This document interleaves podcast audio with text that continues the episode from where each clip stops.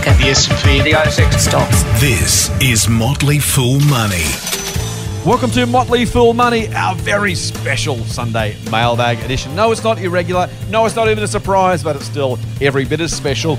And nevertheless, well, nonetheless, because Andrew Page, our brand new co-host, has rejoined us.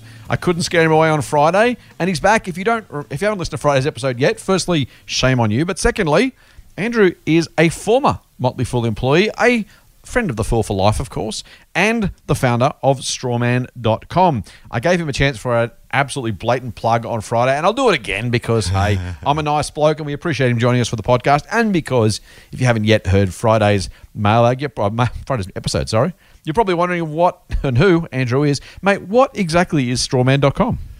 Mate, uh, Strawman's just honestly, it's just a better place to go online and connect with other investors away from all the hype and the pumping and ramping and all that horrible stuff you see on so many forums. So, look, I, I like to describe us just as, as an online investment club, and it's one where we give everyone a, a play money uh, portfolio, $100,000 in, in, in play money. You can go and build a portfolio. And it's really the way that you signal to other people what you like and in what proportions. And you share your research. And it's all very accountable and transparent. And hey, come and join 17,000 other smart investors and. Uh, and, and hopefully beat the market, which we've done you know, a, a, a stonkingly good job of in the last few years. There you go. There's How's the that pitch. for- how's that for a Uh, plug? Strawman.com. It's Uh, free. check it, check it out for yourself. It's uh, look. I I said on Friday, you know, they're, we- we're frenemies to some degree. Our members could join you or join us. We hope they'll do both. Um, there are many, many, many worse places in the internet to to get your financial advice or or, or stock ideas from. Uh, and uh, look, you know, it, it, yes, we are we are somewhat competitors to some degree, but we hope serious investors who are in at either service will consider the other one as as a complement uh, to their investing journey. And certainly, if they do nothing, uh, if, if if having both keeps them away from some of the other darker places of the internet, mate, that would be uh, no bad thing. Put it that way. Yeah, that's right, mate. And and look, um, it's not either or. And uh, uh, uh, once a fool, always a fool, right? So um, um, I, I think I think we all we all share a very similar I- investment ideology and approach and, and thoughts towards the market. So it's great. It's great to be back. It's great to get the band back together, as I said on Friday. Absolutely, So- it's fun, mate. It's Yeah, fun. yeah. What's old I, I is new described you again. on uh, on. I described you on Friday as our uh, new resident-friendly curmudgeon replacing the last one. I mean that in all the nicest possible ways, referring to both yourself and Doc. Uh, we are so sorry to see Doc go, of course, but we are super excited to have you back, mate. Uh, it's great to, uh, as I said on Friday, for listeners who don't haven't been listening long enough, and, and shame on you if it's you. Uh, no, I'm kidding. Andrew was my original co-host for Motley Fool Money. In fact, you, mate, were the host. You were you were doing all this lead-in stuff that I'm now doing. So, uh, mate, any, any success is is well, mine, of course. Any blame goes to you, as, as we always do. uh, but uh, I, I should I should at least give you some degree of credit for the uh, the, the phenomenon. The, uh, the the amazing success of, of Motley Fool Money. If I do big it up a little bit, just you know, Mate, I'm just I'm just I I'm think just you're not going to call me on it because you're part of it, right? Yeah, yeah, yeah. Look, it's just it's such look any format that allows uh, me to rant and someone's prepared to listen. I'm I'm all for. So let's go with that. There you go. All right, mate. Let's uh, let, so let, us get on with this. this Speaking podcast speaking of ranting, Uh, let's yeah. exactly, exactly. This is our special mailbag episode, mate. We uh, we did a couple of those while you were with us, but uh, so many questions now justified its own uh, mailbag episode. Hence this Sunday special Sunday edition, as, as I always like to say. Uh, mate, a couple of couple of thoughts. Um, let's go with one from Patrick. Hi, Scott, and new host. I tip that's you, mate. So you're, you're a new host. Uh, I'll miss an earbud, he says, but I'm confident the Motley Fool podcast will still be my go-to for financial insights and investments, and sorry, on investment strategies and ideas. I hope it will be, Patrick. I hope you'll stick with us. Um, if not, of course, I will blame Andrew because uh, he's the new guy. So if you leave us now, then it's clearly his fault. Uh, he says, uh, hopefully, a simple question: Is it better to choose ETFs that are hedged for current exchanges or those that aren't? I couldn't see any immediate plus or downside, nor any significant difference when I looked at the management fees, when I looked at the various Vanguard ETFs, so would value your insights. Appreciate all the hard work you do, and I'm looking forward to hearing who the new guest and permanent host is. Cheers, Patrick. Well, I've answered that question for you, Patrick. I hope you're as excited as I am, and pleased as I am that Andrew has rejoined us. Mate, um, ETFs, when you're buying them for stocks that uh, ETFs that are based outside Australia, Yep. would you hedge for currency or would you let it swing and just take whatever you get when it comes to foreign exchange? I wouldn't. It's it's not it's not for me. And and I should preface this by sort of saying, you know, it's it's different strokes for different folks. So it's not, you know, Yeah. because it's not for me doesn't mean that there's no place for them. But but but for me, I tell you the reason why is is it, it Mm-hmm. fundamentally comes down to the fact that I'm an ultra long term investor. Um, you said in the last episode that everyone likes to think of themselves as long term investors. I am. I'm really. I I've I've had all of my money, uh, personal money, in the market for over ten years now, and I, and that will be the case for the next twenty as long as as long as I'm around. And because of that. One thing you know with, with exchange rates is that they absolutely fluctuate around, but in over time, the biggest driver by far, by a, by a country mile, is the underlying earnings performance of a business. So if you get if you get the right kinds of businesses in there, and there's a little bit of a currency uh, headwind against you, you're still going to do really really really well. Um, ETF hedging or just hedging in general sounds smart, but you've got to remember it's a double edged sword. Sometimes the currency will move in your favor, and therefore you, you won't get mm-hmm. that. And the other thing to consider is that hedging isn't free, you, you pay for that. So you end up having this long term tax on your returns for something mm-hmm. that is probably going to be a pretty small, in the grand scheme of things, determinant for your overall returns. So yes, can currency mm. really move around? Yes, C- can can it really uh, impact your returns over shorter timeframes? Absolutely, it can. Is it a significant factor over a period of three, five years? N- Not not not in my experience. What what, what do you think? No, I completely agree, mate. I think um, look, your, your first point is really valid. You know, different strokes for different folks. If if it simply makes you feel better um, to have a hedge product, I can't I can't criticize anyone for doing that. If that's just if it's just simply you know you just you just one one less bit of volatility, then I think that's absolutely right. But as you say, it comes at a cost. What I think is, and no one's trying to be tricky about it or sneaky about it here, but you won't see that cost in the management fee. That cost will come out of the total return. Yep. Uh, and it should, right? Because it's not it's not a it's not a management cost in the sense that the manager themselves aren't. You know, it, it's part of the investment returns. Buying and selling shares comes out of the, the return. The price you pay or lose comes out of the returns. Currency movements, if it's unhedged, comes out of the returns. And so it's uh, reasonably it's appropriate that the the hedging cost also comes out of the returns, not out of the management fee. So that's completely appropriate. Uh, but just remember that as you do that, as you think about that, um, yeah, you, you're going to get lower returns overall over time, all else being equal. A couple of reasons you mightn't. The first is volatility. I think that would make sense if it scares you. Um, probably have a think about, frankly, whether you want to be in shares because you're going to get plenty of volatility whether you're hedged or not. Secondly, might be time frames. And the, this is the other thing, mate, for me is if I if I had no choice over when I took my money out, if I had to take it out either on a given date or at a moment's notice, A, again, I probably wouldn't be in shares, but B, if the Aussie dollar could be somewhere between 50 cents and $1.10 on that date, and you didn't know what it would be and you have no choice as to when you redeem that, that money, then yeah, I, I think you probably want the certainty of hedging. You want to know that whatever I put in, I'm getting out just with the investment return alone. If you're taking US dollars back to Australian dollars and it's a dollar ten, that's going to hurt like buggery. If it's Yep. fifty cents, you're going to feel like you're a genius, but you're you're, you're basically you know you're exposed to that volatility. So again, I I would fix that problem different ways by giving yourself more of a time frame or you know managing your total portfolio so you weren't too exposed to those overseas assets if currency was going to become an issue for you on a given date or at a, at a given time. Uh, but those are the reasons why I could or would think about doing it. Otherwise, mate, like you, particularly if you're a regular investor, if you're investing regularly, adding regularly, and potentially drawing down regularly, you're going to get the, the weighted average of that that currency anyway, uh, which effectively is what the hedging is doing for you. So, uh, I, I, look, it's sold as a benefit for some people. It is genuinely a benefit. They just don't want to deal with it. For the rest of us, I think you're better off just sucking it up and and, and getting used to it. Unfortunately. Yeah, I think more Mate, um, mon- more money is more money is lost in trying to to reduce risk than just simply copying the risk. You know, it's just you can't. It, it is it is it is an unavoidable characteristic of investing. It is is it within the definition really of it, of investing, and so it's just like the more.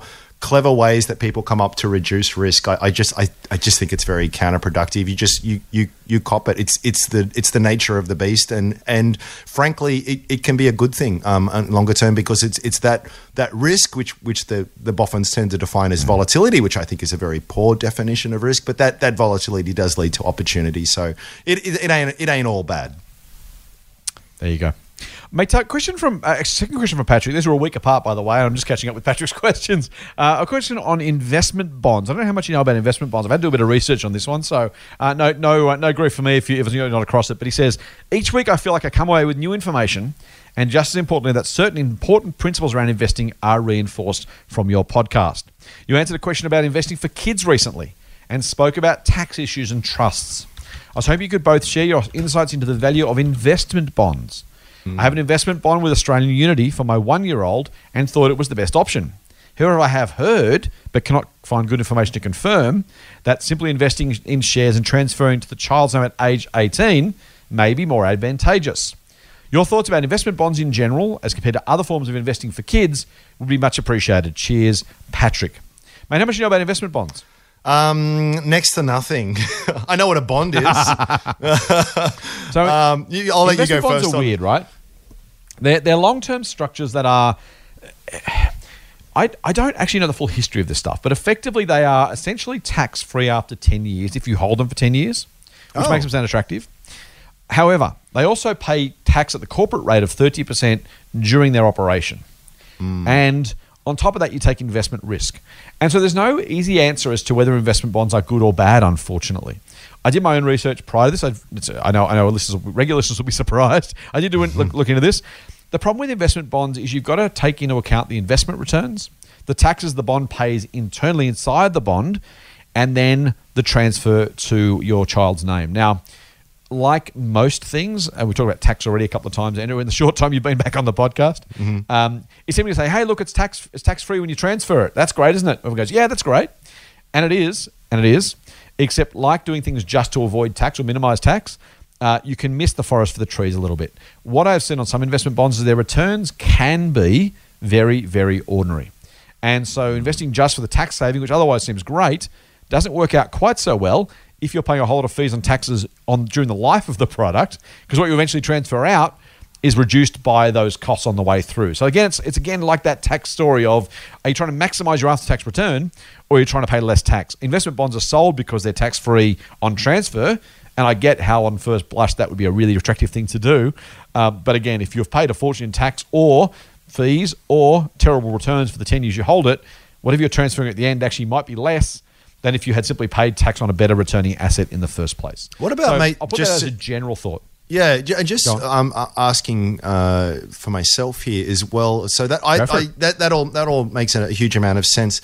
But just to Patrick's point, is it different when it comes to investing on behalf of your of your kids? Um, you know, who, who who may well be well below eighteen, and and it just it's an easy way to do that with some benefits. And as he says, his his, his bond is putting it into VAS, which is just the, the Aussie market. Is is is that a different consideration if it's if it's for a child? So uh, a couple of things. I I think it can be potentially. I, I know I was going to go into it next. Is exactly that. It, it does depend on the bond. So you, it, it's very very hard to give a general view as what people should do because I don't know Australian Unity's fees and charges through the life of the bond. Um, and again, remember you're paying company tax at thirty percent. I'm not even entirely sure whether you get to use the value of the franking credits on the way through. Um, so these are questions that are worth asking an advisor. As I said, most people invest in them because of the tax benefits on transfer, and I get that um, but miss the fact that there are internal costs. For example, you're paying company tax on the proceeds during the life of the bond, where you're not, if you own the shares yourself, you're paying, uh, you know, tax at your own marginal rate less the franking credits on the dividends.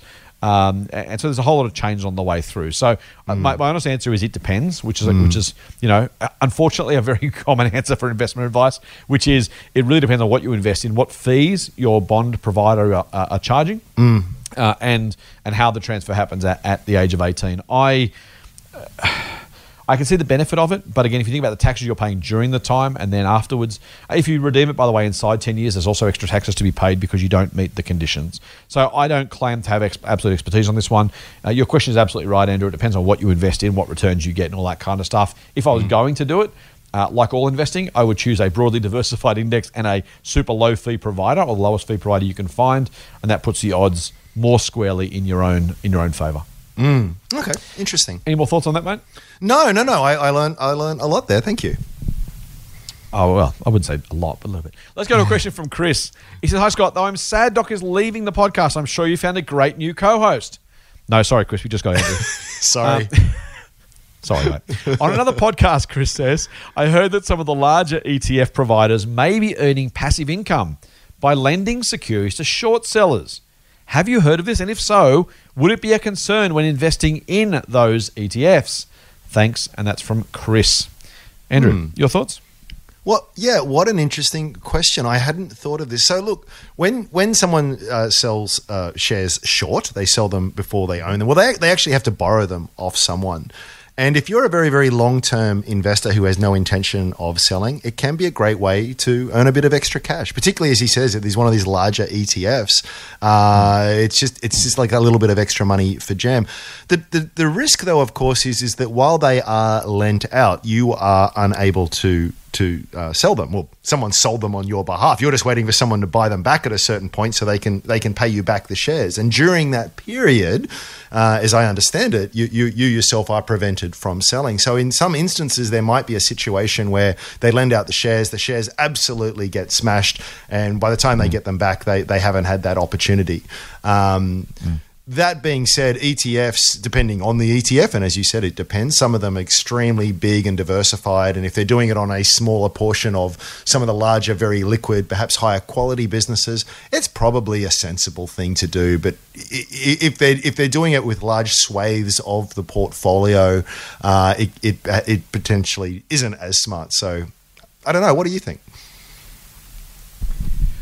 I um, so I, we, shorting is a really funny thing, right? People respond to shorting really emotionally, and like I, I so I've, I've got I got a few different thoughts on this. Firstly, if it was up to me, you know this, Andrew. Well, I've, I've certainly banged Yeah, I've. I've heard this I would before. ban.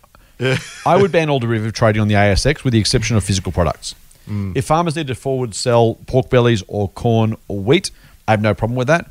Everything else that's a derivative, just simply a, a paper asset, you know, a, a double, you know, leverage iron butterfly condor swap on CSL shares, uh, like that. Yeah, it, it's it's it's gentrified gambling. I'd get rid of it all. I think it's a, it serves no useful purpose on the market at all. I would get rid of it tomorrow. So that's something. my Oh mate, that, that, that, that's that's a that's a that's a rant that we uh, need to get into uh, at some future episode.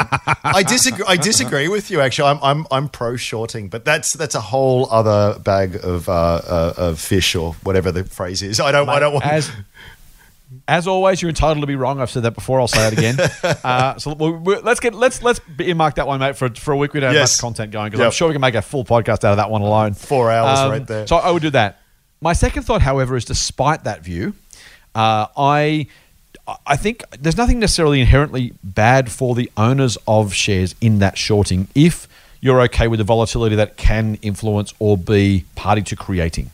So short selling can, in some circumstances, send prices down uh, because people are borrowing shares then selling them to you know to, to, to benefit from being short, and that selling pressure can push shares down. So it can be bad in terms of volatility and short term performance. it can also push shares up as as GameStop has uh, demonstrated. Well, they, well, that this, this, this that's the closing of the shorts. That's the other thing, right? So the short squeeze is pushing the shares up. Yep. Uh, but the shorting itself doesn't necessarily cause a problem. In fact, in the short term, it may create some volatility, may push shares down. But at some point, when that selling pressure equalizes, you can only sell short a certain portion of the shares available. So at some point, when that's been done, um, you, you kind of you get some sort of equilibrium. And again, over time, the value of the business will out rather than the um, you know the, the activity of, of buyers and sellers, right? So if you believe that that's true, and I do, then you don't need to fear short selling as a long term investor. You might not like it. I don't like the volatility it creates. I don't like the fact that it pushes my share price down. That feels a bit ugly and uncomfortable, but that's okay. Secondly, um, or thirdly, sorry, these guys make money from lending those shares out. Now, if I'm an ETF owner, is in other words, if I've invested in the ETF and I can make some money um, by, you know, like I own Berkshire Hathaway shares, right? I will hold those shares. I expect until I die, or my kids can hold them, you know, sell them after I die, whatever they want to do with the shares. Um, if if I can, if I earn some money by lending those out for short sellers, because I'm never going to sell them, then hey, I, I get money for jam. That is literally Yeah. money for doing what I'm already going to do, which is holding the shares and forgetting about them. If someone wants to pay me a couple of percent for that every Yeah. year, so they can short sell my shares, I don't care. I'm not going to sell them. So what what do I care, right? So there's Yeah. that. I think you know while while I don't like shorting, I have no problem with the ETF providers profiting from that shorting. Uh, and as you say, Andrew, I think there is some risk potentially at scale that if everybody wanted to redeem those short sold shares quickly, they couldn't get hold of them. That would be real. In an ETF perspective, though, you're not going to need to, right? Because you hold the proportion of those shares uh, that, that, that, are represented by the index, right? So if, if BHP is, I don't know, 15% of the index, you don't need to sell them all by the know what happens with the shares if it's an ETF. Uh, the ETF is it will remain uh, 15% invested in BHP the whole way through. If the weighting falls because the share price falls, well, unfortunately for the ETF, that's already taken care of by the share price fall in the Yep. ETF as well. You don't sell BHP shares when the share price goes down. The ETF doesn't buy them when they go up. They already get the benefit of the ups and downs or the costs of the downs because they own the shares. So Yeah. um, I'm not. I'm not. Um, uh, I'm not surprised that they uh, they are doing it. I'm not worried that they're doing it. I don't, I love the concept of shorting in general, as I said, but it's not it's not a concern for me. No. Get more Motley Fool money advice at fool.com.au forward slash triple M. All right, here's one for, from Ryan. Uh, He says, uh, "Hi Scott, just a quick question. You can you uh, you can or not use. It's for your five star podcast. Good man, Ryan. Uh, he said it might Four, help four, four star My- now. Well, well, you know, I, I, Ryan, I'm, I'm happy Ryan's already given them. I'm, I'm assuming he's already put those stars to work, and he won't take them back. Will you, Ryan? Please, please. My question is in regards to your recommendations. I've been subscribed to Extreme Opportunities and Share Advisor for 12 months, and I buy all the recommendations, but it doesn't leave much in the fun account. I'm not sure what the fun account's used for, Ryan. Maybe you can let us know. I forego this, knowing in the long run it will be worth it. But listening to the last deep dive, you said if or when you buy the stock. I figured that picking a few of the recommendations would hinder all the potential for growth because the recommendations will beat the market on average, and the FOMO I have with recommendations is hard, being it may be the next Amazon. I guess my question in short is how would someone distinguish between something they should decide to buy or not buy? Or is my buy them all, no fun strategy the safest bet? And I'll grab this one, given it's a, a full question. You can you can throw some thoughts on it at Sure, the end. sure. Um, look, so here's I, I have I have it's it's you're right, Ryan, to say that our scorecards are built as if our members buy every one of the stocks, and absolutely, some do well, some do badly, uh, and most are in between somewhere. I'm happy to say more do well than don't, and the average result is good. So if you want to mirror our result, you absolutely should buy every single stock. And in fact, as I said, that's the way the scorecard is, is, is counted. It's managed that way. We don't make recommendations, but we're only going to buy some of them, or you should only include some of them in the management or the measurement. Sorry. So you've got that absolutely right. When I said if and when you decide to buy, I have a I have a uh, this is the behavioral part of investing, right? And this is where it's important. If you think about the way you would buy shares or potentially sell them, I wanted to recognize and realize the fact that many members don't have the confidence you have in our stock picking. Now, I, I, I love the fact you buy every recommendation. I would absolutely love every member to buy every recommendation. So the first part of your question is my recommended strategy for my share advisor members is yes, buy every stock. That, that's what I prefer you do. But if you're someone who's going to say, well, I'll do that, but if it starts to fall, I'll sell, or if I start to get worried, I'll sell, then you actually run the risk of making your returns worse because we know Kogan, right, was uh, uh, nine, then six, then 30, then 12. If you're still holding, you're getting the average return we're getting. And if the shares go back to 30, which I hope they do, you'll get that value as well. But if you're someone who said, well, I bought it at 15 because it was a buy and uh, you kind of said I should, but I don't really like the business and I'm a bit worried about it and it might go badly. It goes to 30, you go, oh, thank goodness I was wrong. It goes to 12, you say, oh, I knew it, I was right, and you sell. If and when it goes back to 30 and you miss that run back up, you're actually going to hurt your own returns by doing so. So the, when I say if and when you buy, what I'm really saying is for some people, they will they will stay the course better if they've convinced themselves, or we've convinced them, they should buy the stock for rational reasons. In other words, rather than just buying it because they said so, they've listened to the argument and they've decided to take the punt because they believe in what I've said. And why, why I make that distinct, distinguish, why I distinguish between those two points, to be a little clearer, uh, is because if you're going to buy everything and hold everything and only sell when we say sell, then do that. That's my number one recommendation.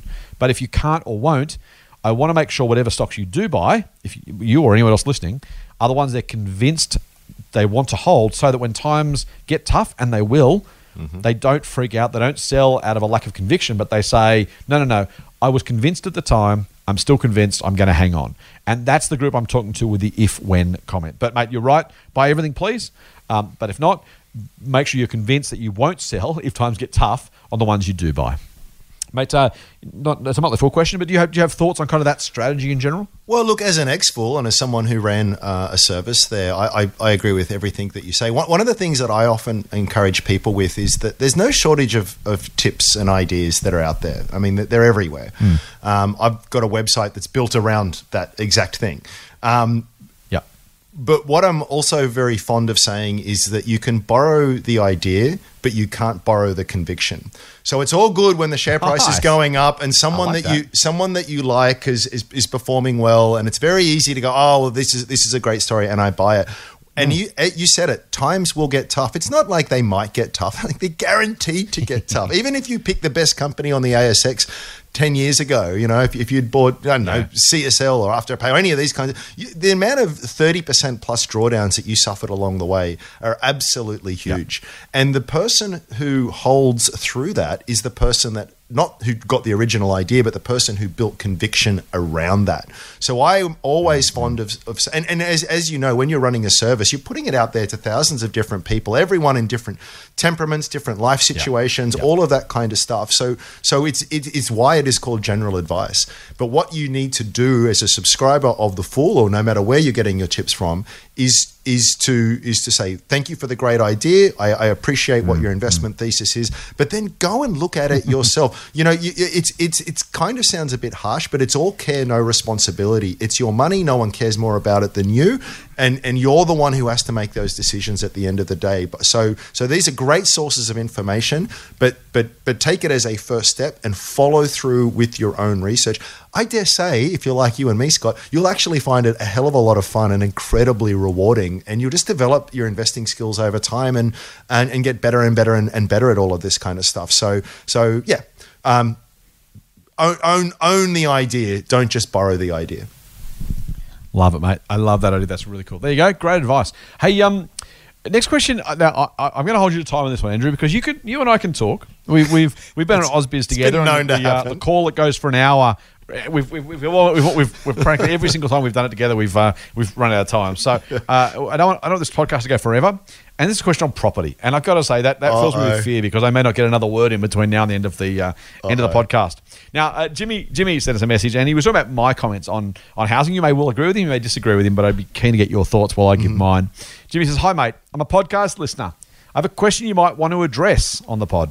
I've taken exception to your analysis of the house price situation."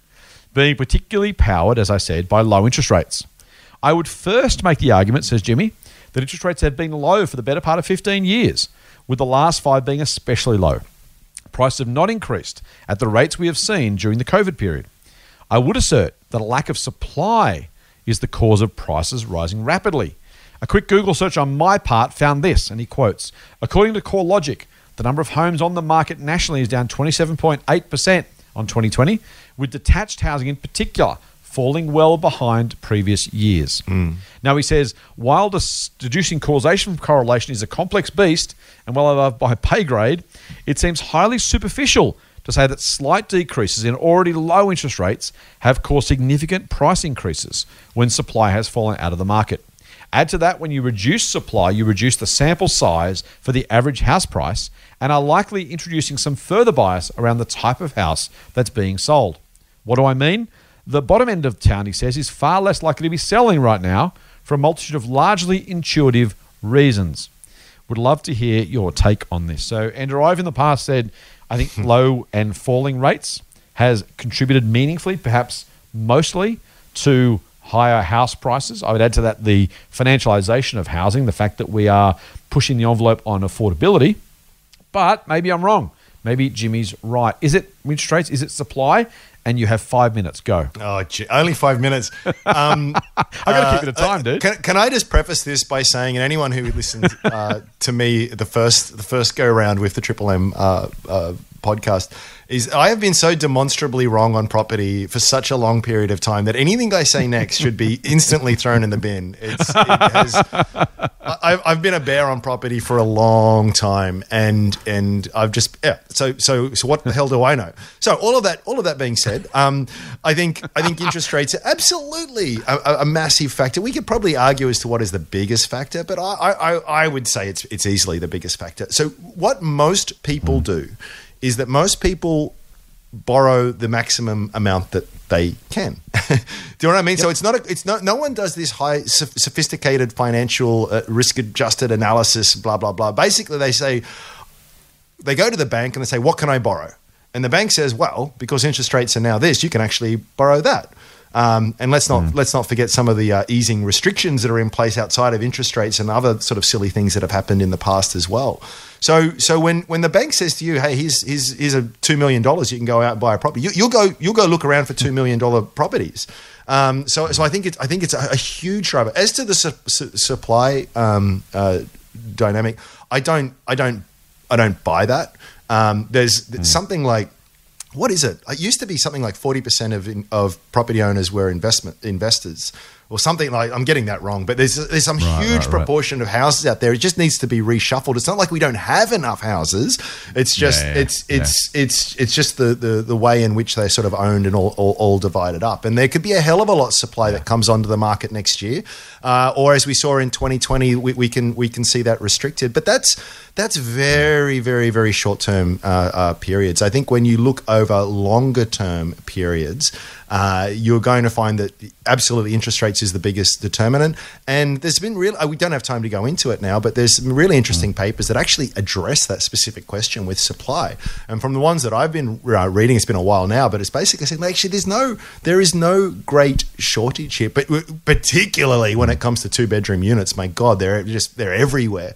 So, so I, I, I, just think, you know, we, we, can, we can have an interesting academic argument about all of this, but, but, but interest mm. rates are just so so massively important. If interest rates were to go up even one percent from here, I would I would yeah. chop off my left arm if that didn't have a big impact to property prices.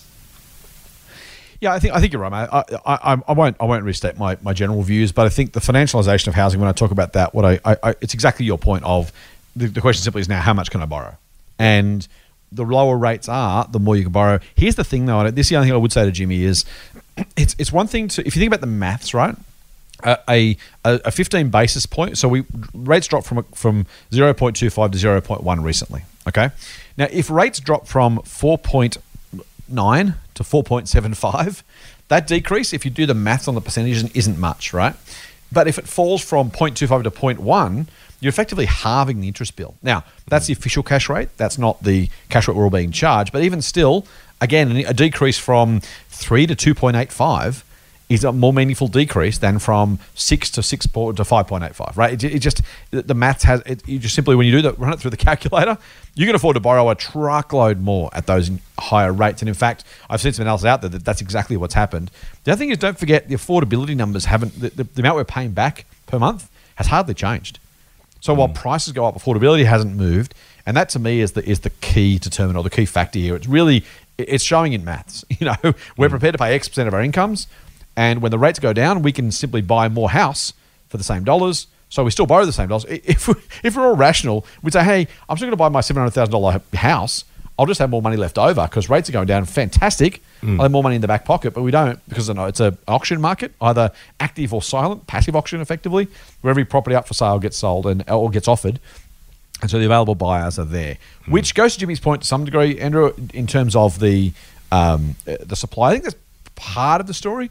But again, you know, it's only part of the story if you assume that people will pay any price anyway for that limited supply. Yep. So, you, you, know, limited supply could mean, well, price go up, so people leave the market if the prices get too high. But they're not leaving the market; they're bidding up and up and up those prices, showing there is a propensity to pay that extra money. Yeah. I think that's the key one, right? The affordability hasn't hasn't changed. Um, if prices went up and pushed people out of the market, prices wouldn't change uh, because the, the, the, the, marginal buyer would leave the market. In this case, the marginal buyer is paying a higher price because they can afford to because rates are going down, in my view.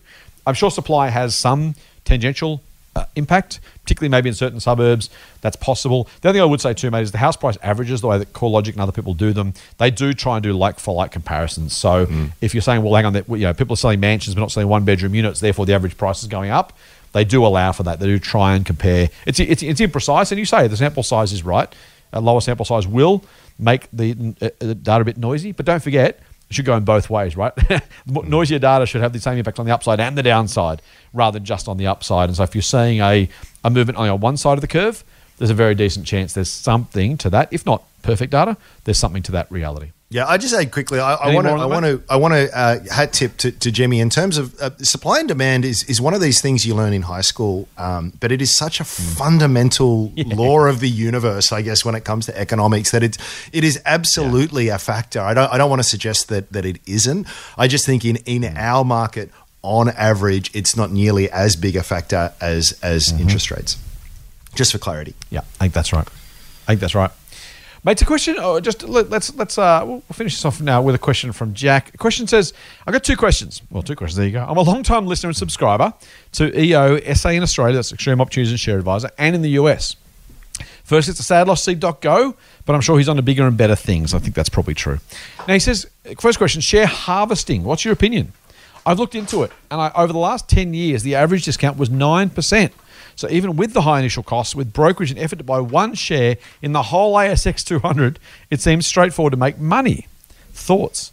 Do you know an exchange that allows you to buy one share with reasonable brokerage? Most exchanges I've found have a $100 limit. Your thoughts on share harvesting, mate? Uh, mate, it just dropped out there a little bit. Our Zoom feed. Can you just repeat the question there? Apologies for that. Sorry, Jack had a question on share harvesting. Oh, sure. uh, and saying you know just there- there's money to be made nine percent per year on average to be made from that. Uh, just from buying one share in everything and taking advantage of and I, I assume he's talking about share purchase plans here the ability to kind of buy discounted share purchase plans because you're an existing holder. He's saying hey if I held one share in each of the um, one share in each of the companies I got to take advantage of the share purchase plans when they came along. I could buy them at big discounts and make a fortune just doing that why not do it? And his second follow up was, do you know anyone I could buy one share through? Do you have any thoughts on, on share harvesting through share purchase plans? Yeah, I, well, it's interesting. I, I don't want to um, spruik anyone else, but I, I know that there's a, a company out there that's uh, launched a product that does exactly that. And um, yeah, I uh, I think it's one of these things that that rests on certain assumptions that have sort of tended to be true in times, but I, I just don't have the confidence that there's any real statistical validity to that. There's no law out there that says that a share purchase plan is going to be offered at an attractive discount and that the market is going to trade post post that share purchase plan at a, at a premium, uh, or that you'll be able to get a chance to sell it at that price. So I'm not sure. That average of nine percent is probably uh, well an average, and the, and that there, there have been exceptions to the rule within that. So it, it just seems like uh, I'm I'm like you. Maybe I'm a bit old fashioned, a bit curmudgeonly, but I, I think it, the more sophisticated these sort of products get, the more that there's something touted as a free lunch, the more I am concerned. And I'm not an expert. I'm not an expert in this this field, so maybe I'm missing. s- I, I haven't looked into it, so maybe I'm missing something. But anytime someone says to you, "Hey, here's a nine percent free kick," the law of like, capitalism, by its nature. Tends to arbitrage those kinds of things. If, if, That's right. if- it's like it's like that old joke where you know two economists are walking down the street and one of them says, "Hey, look, there's a there's a hundred dollar hundred dollar bill on the ground." And the other one says, Yep, "Don't yep. pick it." You know, it's, no, it, it doesn't exist. If, if it did, someone would have picked it up. You know, and that's Yeah, it's right, it's the yeah, nature yeah. of these. It's the nature of these things that the very action of exploiting Mm-hmm. these inefficiencies renders them less and less valuable over time. So you know, I think that's, I think that's right. I don't know. What what do you think?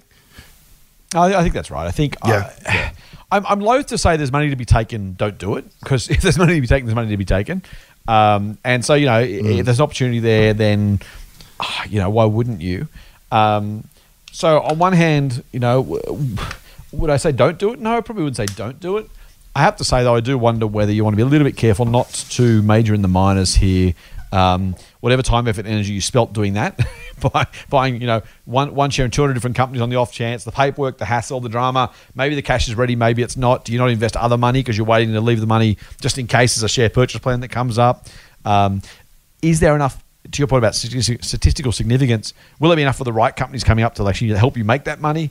Um, capital gains tax, of course. If you make that money, you've got to hold it for a year to get the capital gains tax discount. Over that year, maybe the shares in, in rubbish companies who raise capital, you know, lose money and you kind of end up getting done, or you sell early and you're paying maximum capital gains tax. At some point, the ASX considers you a, a, trader, and therefore you have to pay income tax, not just capital gains tax. If you're doing it as a as a matter of course, it's just I don't know. I I, I get the appeal. Um, I can see why you'd want to do it. I, I personally wouldn't bother. I think I'd, I'd concentrate larger amounts of money. If I had them rather than splitting them across 200 stocks and finding the best companies I could find. A 9% return is nice, but if you can get a 10 or 12 or 15% return from a better company um, without the hassle and drama, I think I'd probably take that up. So again, I don't want to, I don't want to discourage you from you know doing something if you think there's money to be made. It just doesn't feel to me like there's enough there to really genuinely make it work. Mate, uh, there's a second question, but I'm going to hold this one on notice because I really like it, and I want I want you and I to have a think about this, mate. Here's the question. The second question from Jack is: Given the number of companies, if you could only choose four metrics to filter for potential growth stock investments, what would that be? And what range of values would the share have to fall in to qualify for a deeper look? So I'm gonna I'm gonna I'm gonna tease that question for next week because I love these sort of questions that kind of is a bit of a hey you know if you had to, if you had to really you know really distill it down what would you go with? So Andrew, there's our homework for the next seven days. I like it. I like it. the regular podcast, but uh, seven days till a mailbag. So Jack, hold that thought. We will cover that question for you this time next week. In the meantime, Andrew, thank you for joining me. I've had a, I've had a Great pleasure. catching up with you again and having a chance to have a chat through the podcast. Thank you for making yourself available to me and our members to, to have, or our listeners to have this conversation. Really appreciate you uh, you taking the time and, and making the effort. And of course, if you do want to get more from Andrew, go to strawman.com. If you want to get more from us, go to fool.com.au forward slash triple M. That's it for this week's Motley Fool Money. We'll be back on Friday with another dose of foolish insight. Full on. Catch you later.